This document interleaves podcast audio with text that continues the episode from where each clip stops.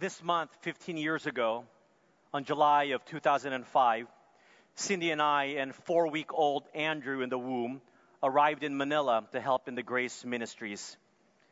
It's both a milestone personally, since we had in mind only to stay for an initial three years, and a milestone for the church as I now become the longest serving lead pastor in residence since the founding of the church in 1968. I'd been here from 2002 to 2005, helping both the school and the church on an interim basis, flying back and forth from the U.S. and the Philippines. But in 2005, we prayerfully decided to dedicate our lives to serving the Lord full time here in the Philippines in this season of our life. We arrived not knowing what the future would hold for us, but we trusted the Lord by faith. And what an exciting ride it's been to have the privilege of being able to lead GCCP on a unique journey, beginning as a 28 year old to now a 43 year old, having literally grown in size along with the church. It's just been wonderful beyond words. With all that I have experienced these past 15 years, I often say there's really nothing more that surprises me. I've literally heard and experienced it all. People often ask me what's the most memorable event or memory that you've experienced during your pastorate at Grace. And it's very hard to have just one because there are simply so many wonderful memories. Memories of joyful times, such as rejoicing with young people whose parents come to a saving knowledge of Jesus after they have been praying for them for more than a decade. Or memories of cringe-worthy times, like the time I said the groom's ex girlfriend's name instead of the bride's name or just a few weeks ago, when instead of pronouncing a couple to be married, I pronounced them to be baptized.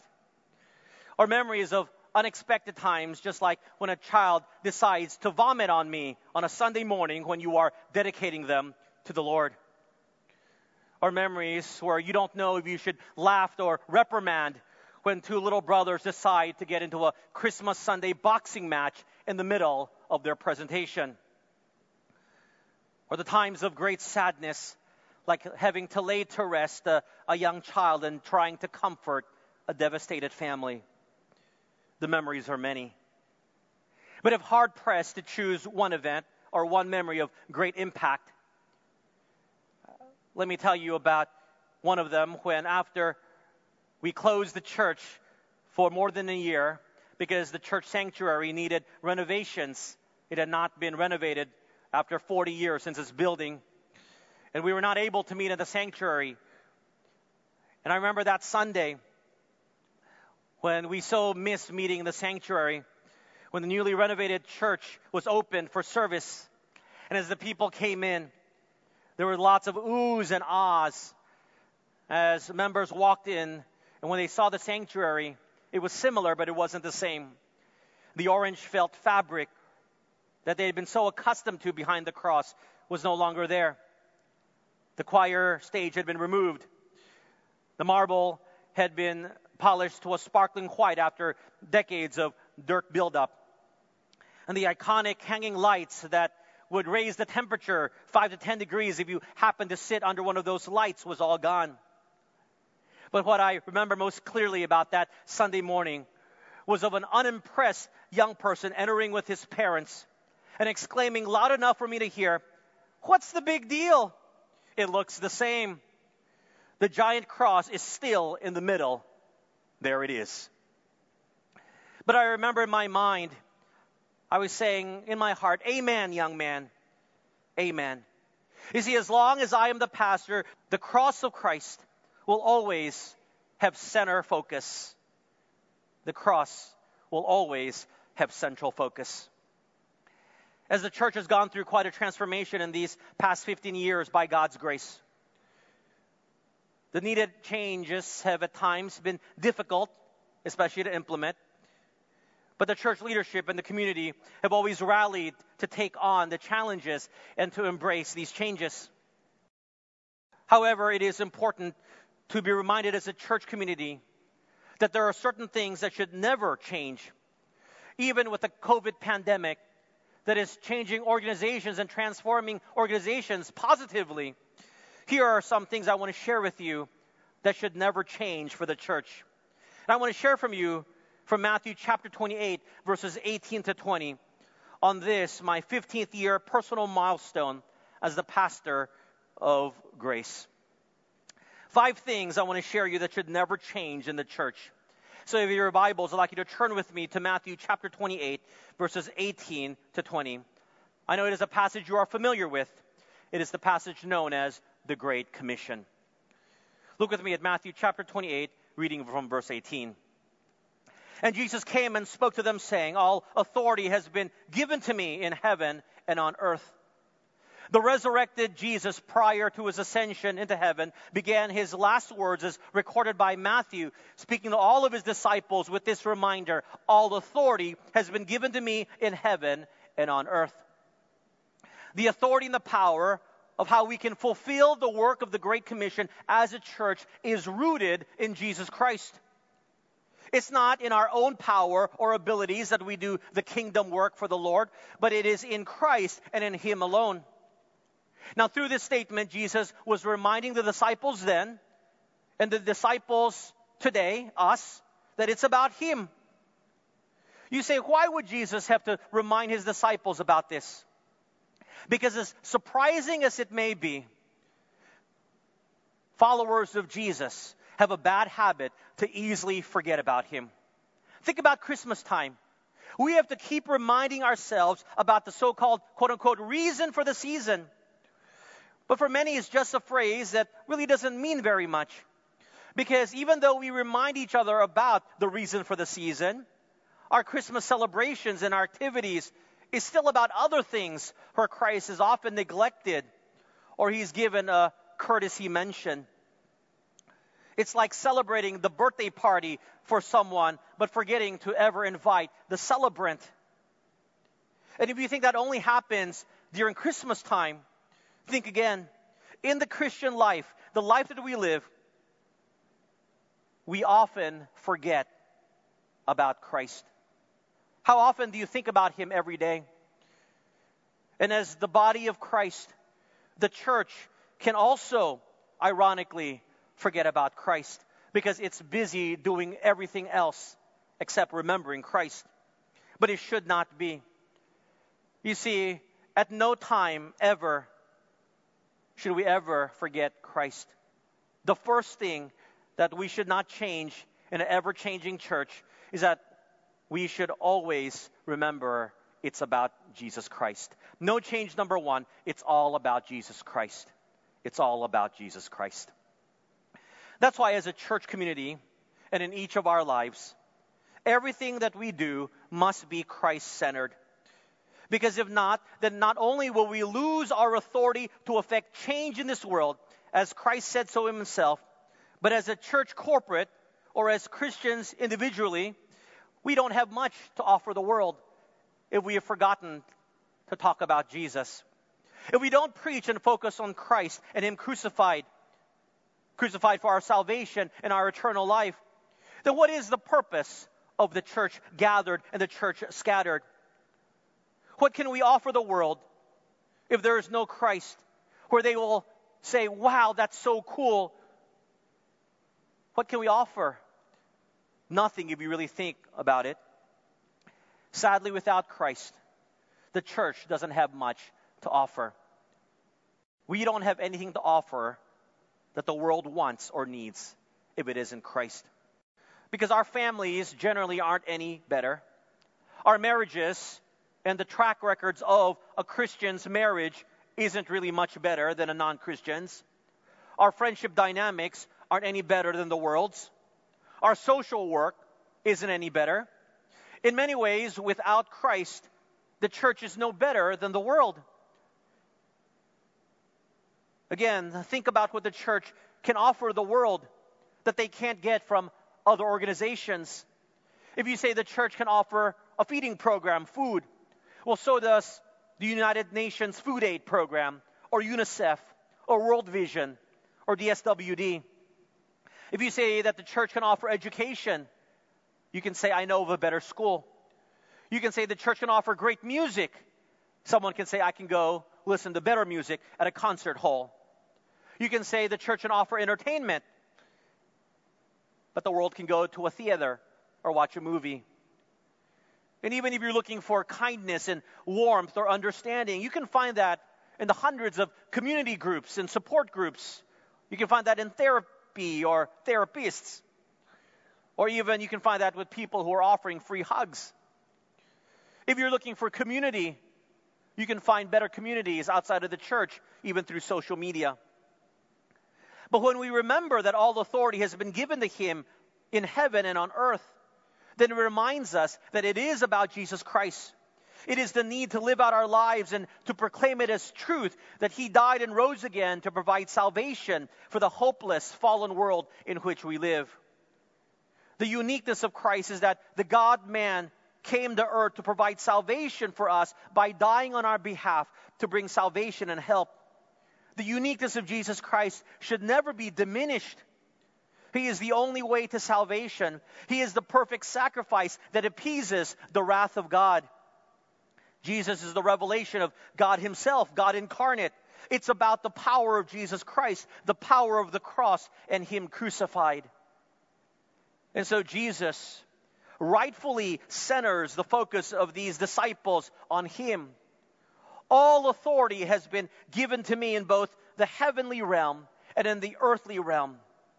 That's everything. That is what the church should be proclaiming, and that is something that cannot and must not change. Why do I hit on this so strongly? You see, as the church continues to grow, there will be many things that pull us in various directions. In the business world, we call this vision creep. We will lose focus on what is central to our faith, and we will lose focus on what is central to our church body if we forget what is important, and that is to boldly and loudly proclaim that it is about Jesus Christ. It's happened to many churches and it's happened to many organizations where when they no longer hold the Bible as an inerrant, inspired Word of God, and when they no longer focus on Christ and Him crucified, it's no longer central to their messaging then the church or the organization simply turns into another social or community group that gathers once a week. Look at the first part of verse 19. Go therefore and make disciples of all the nations.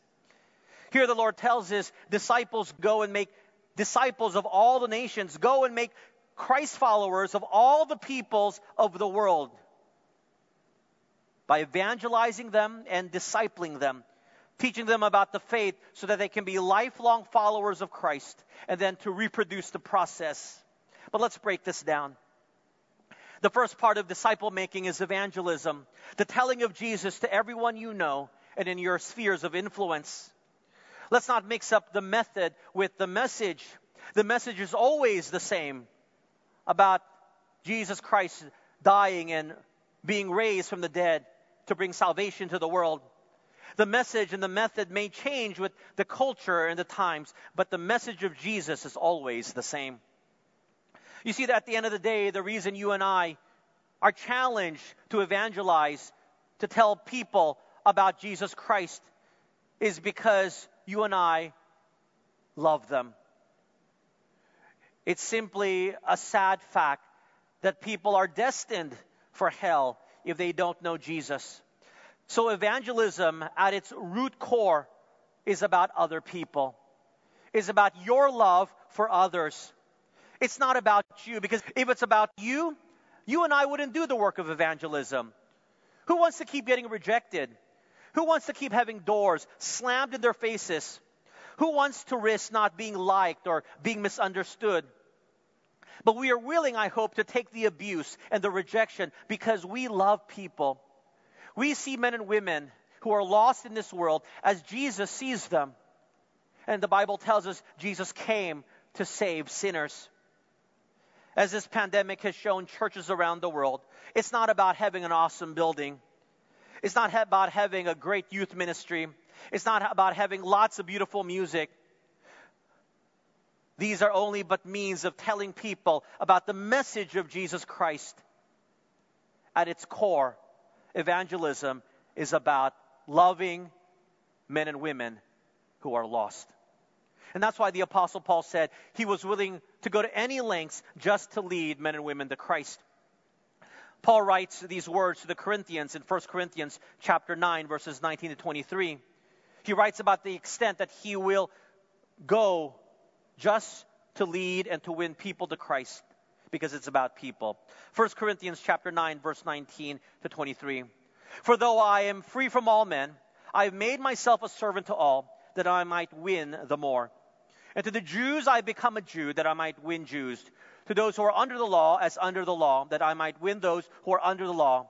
To those who are without the law as without law, not being without law towards God, but under law towards Christ, that I might win those who are without law. To the weak I become as weak, that I might win the weak. I become all things to all men, that I might by all means save some. Now this I do for the gospel's sake, that I may be partaker of it with you. Notice what Paul says. I become all things to all men, that I might by all means save some. He so desires that people who are lost come to know Christ. And he does so, verse 23, for the gospel's sake. Even Jesus didn't come to be well liked. He said himself, he came to seek and save the lost, not to win a popularity contest. He came to rescue people, sinners like you and me. And that's why we want to grow the church. We want to grow the church not because we need the numbers. It's never been about the numbers. We grow the church because by doing so, we are adding to the people who come to know Jesus Christ. You know, 15 years ago, my prayer was that if God would allow this church to grow, that at least 85% of our church growth would come from unbelievers and non church people. Because if we're simply adding people from other churches, then we're playing what's called the church shuffle game. No one is added to the kingdom of God. And so that's why we evangelize. That's why we share the gospel of Jesus with others, so that we can win them out of death and eternal damnation to life, to hope, to eternal life. The second part of disciple making is coming alongside someone who has placed their faith in Jesus and journeying with them in their faith walk by teaching them the things of the Lord and by spurring them onto living out those truths. But again, in this second part of disciple making, it's about people. It's helping others know Christ more, which of course naturally means that you personally also need to be growing in Christ so that out of the outflowing of your life, you can teach others about Jesus.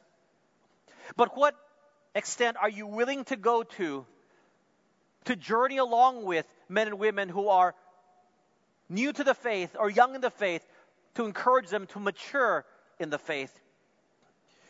In one of the hardest Bible verses for me to accept, Paul writes to the Corinthians in 1 Corinthians chapter 8 verse 13. Therefore, if food makes my brother stumble, I will never again eat meat lest I make my brother stumble. Imagine that. Paul was willing to give up eating meat just so someone's faith will grow if they are weak in the faith. It's always about others, it's not about you.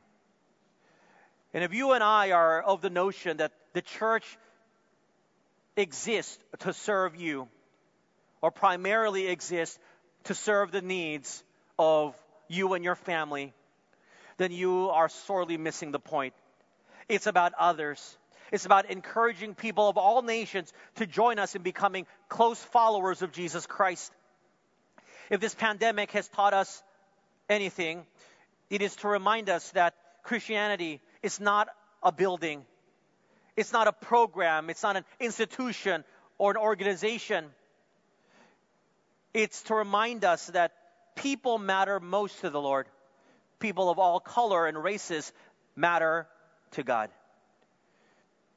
That's why the lockdown, even though it caused us not to be able to see each other physically and gather physically, has not changed the church fundamentally.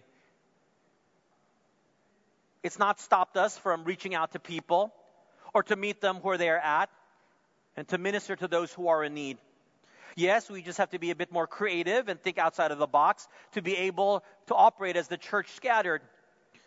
But the essence of Christianity, with the focus on people, has in no way been affected by this pandemic.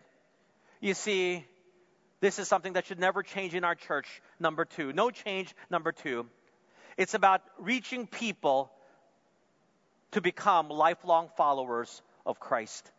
It's about reaching people to become lifelong followers of Jesus Christ. One of my biggest fears as the pastors that as we continue to grow and we get settled as a church, we forget that it's about people. And so what happens is that we focus more on the program. We focus more on sustaining what we already have. Unless we keep reminding ourselves that we have a charge to make disciples, which is to focus on relationship with others, then we will only keep up with our programs and our facilities. We will continue doing church instead of being the church. I love the perspective of one of our church members. His name is Oliver, and he shares his testimony in our Faces of Grace ministry on Facebook. His desire to disciple those who are in the military and the police. Oliver says this I value service, honor, and justice, but not just to set a good example for younger police officers to follow but also to prove to others that there are still PNP leaders who stay true to the PNP philosophy and core values. Most importantly, I strive for these things not because I'm a colonel, but because I also serve the King of Kings. Oliver was once a Freemason and was the highest ranking officer of a Masonic lodge. But with great power, he had as a master mason Oliver admits there were times he was quite hesitant to give up his position. But after being saved and publicly proclaiming his faith through baptism here at our church, he was convicted by the Holy Spirit to relinquish his Masonic position. He had a greater ministry. If you won't have a set of principles that'll keep you grounded, it'll really be difficult not to let all that power get to your head, considering all the advantages that come with it, he admits. In my case, it was either power or God. Honestly, there were really tempting moments, but it said in the Bible, you cannot serve two masters. By His grace, I was able to choose Him. It's about following Jesus for the rest of your life. Oliver continues to affect change by discipling many under his command. So, what are you and I doing to make disciples of all those in our spheres of influence? Are you and I willing to go the extra step to reach out to the unreached and to those who are new to the faith? Or do we simply just want to maintain the program? The work of the church has not and should not change. It's about other people, it's about others. The second part of verse 19 baptizing them in the name of the Father and of the Son and of the Holy Spirit. Here Jesus begins to talk about baptizing them in the name of the triune Godhead. And for those of you who don't know, baptism is the public profession of one's inner faith in Jesus Christ. The entire exercise of disciple making is towards life change, from death to life, and continually becoming more like Jesus Christ. This is something our church should never change. No change number three. It's about life change through the enablement of the Holy Spirit. It's about life change through the transformation and enablement of the Holy Spirit. The work of the church and the church body is to challenge each other and spur each other on towards life change through the help of the Holy Spirit. And that's one of the things that gets me excited every day to pastor the church when I see life change in the men and women of our community. Because each of us are not perfect. And so each of us can certainly level up to becoming more Christ like. We have seen here at our church over the years that there are people who you don't expect to find in a church as part of our community. I absolutely love it when there are people who are surprised to see that there are so called non church type people who are worshiping with us. I want to ask them, what exactly are non church type people? Is there really a type? Because technically, we're all non church type people. We're all imperfect. We're saved by grace through the blood of Jesus Christ. So, as they say, only imperfect people are allowed at GCCP. Because if you're going to allow only perfect people who aren't spiritually broken and have never messed up in life, then what's the point of church? No one is worthy to come.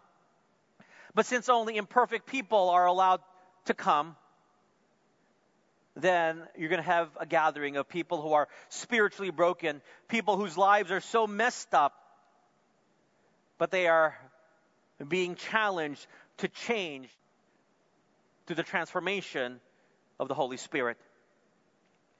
But that life change shouldn't just happen in the context of the church community.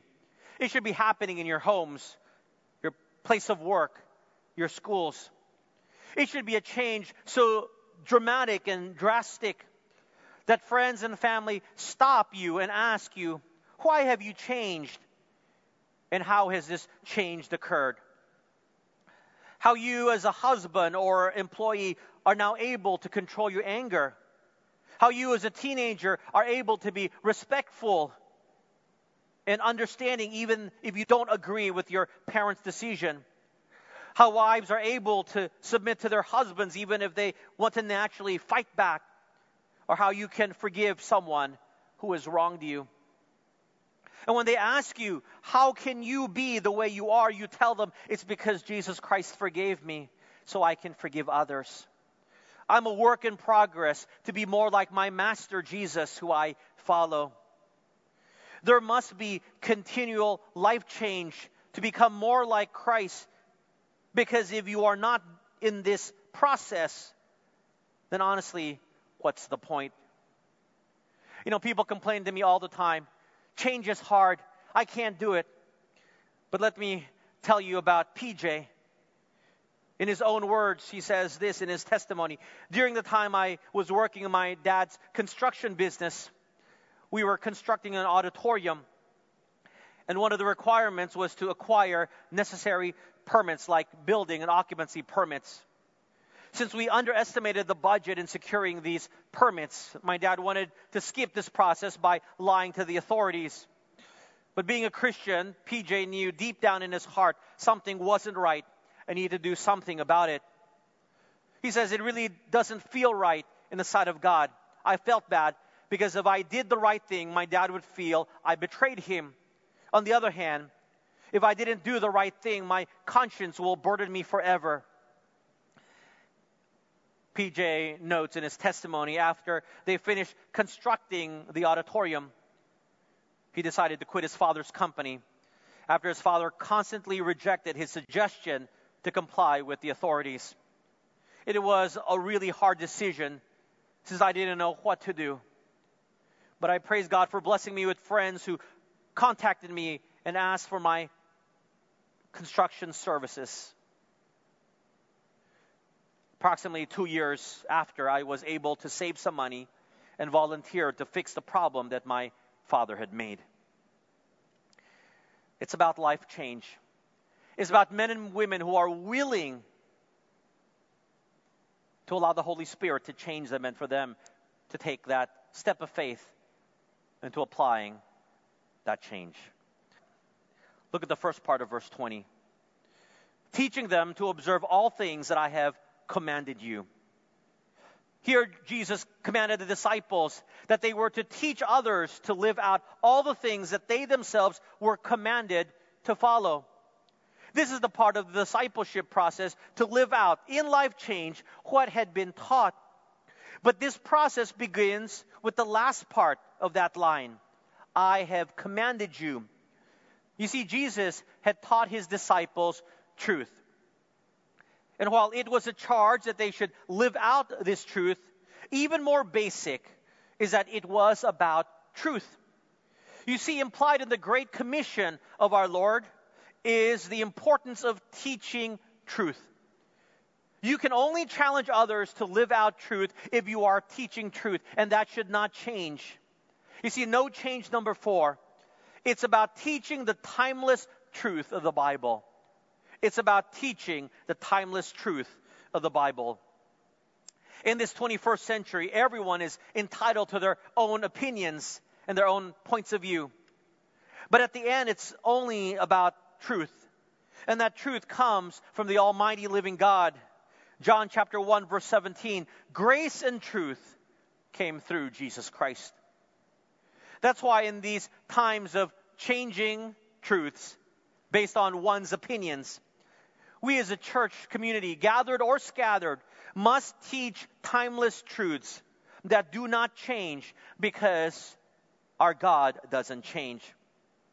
So we may have to teach truth that isn't popular, isn't readily accepted, but we must do so unapologetically.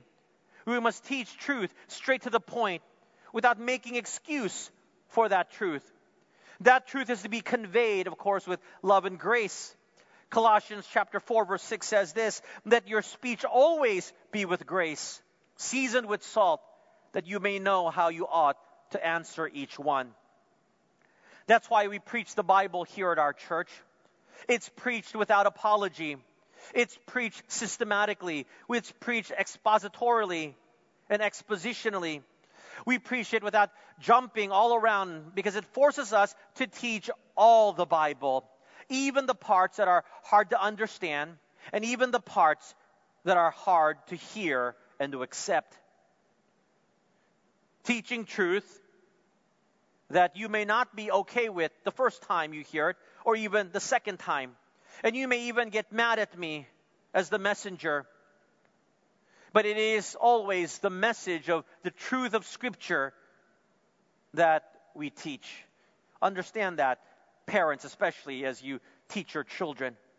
And that was Jesus' admonition, teaching them all things that I have commanded you, all things that I have taught you. That's why in these 15 years, over the course of probably more than 500 sermons and messages, I preached in each of the 66 Bible books and fully verse by verse through about 30 plus books in the Bible. And it should be the goal of every preacher to preach through all 66 books of the Bible in their lifetime. And that's my goal if the Lord allows. Because when you and I sugarcoat the truth, it is a disservice to the listener. It may not be popular, but it must be heard. Let's say, for example, there is poison that is packaged like a piece of candy. And you know of this, and your child is about to eat this poison pill that is packaged like a piece of candy. What will your reaction be? You'll simply, without hesitation, tell them, Do not eat it. Do not eat it. Give it to me now. And they may cry and whine but you say, Give it to me because you love them. Or perhaps would any parent do this? Well, son, don't eat it. You may get an ouchy stomach if you eat it, but you can if you want. Or you may choose not even to tell them at all because you don't want to be one of those parents, that sort of no candy parent that children don't like. No, you speak truth because you love your child. In the same way, Jesus, in his love, doesn't mince words, and neither should we when we teach truth from the Bible because we love. It is truth. It's important to teach truth. And there is a command from Jesus himself to observe all truth. And as long as I'm pastor here at this church, and hopefully others who come on after me, they will see to it that we always teach truth from God's word. Look at the second part of verse 20. And lo, I am with you always, even to the end of the age. Amen. Here, finally, the Lord concludes his great commission. He concludes his charge by reassuring the disciples that he will always be with us even until the end of the age. We can take the gospel to the ends of the earth and into every corner of our neighborhoods because Christ is always with us. This is a challenge that we should always continue our task until our Lord comes because He is with us until the end. Then that means we have a charge to work until the end. I see this as a challenge for the church corporately and us individually to make an impact. You see, it's about making an impact because if we don't, then what is our purpose in the world to which the Lord says He will be with us? You see, in multiple parables and teachings from the Lord, and even in epistles like Hebrews, there is a challenge for us not to be useless. When we are useless, quote unquote, to the Lord because we're not doing anything, then the Lord has no use for us. But to make a difference, we need to leave a, a lasting legacy. We're not called to live this life to simply go through the motions of being the church or playing the part of a Christian. It is to make an impact in the community that God has placed us in and to effect change in our spheres of influence for the Lord.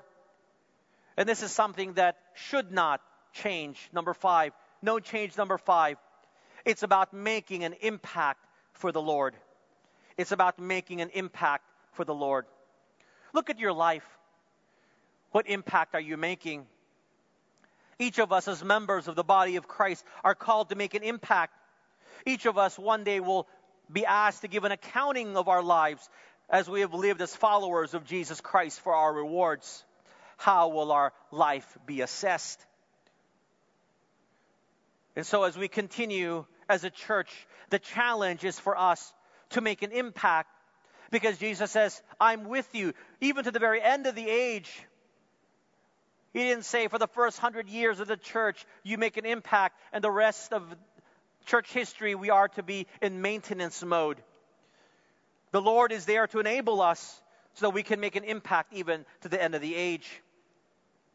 I think of one of our church members from Marilyn as she tells her testimony of how her cousin accidentally hit a motorcycle driver who was 19 year old with one of her trucks and killed that person.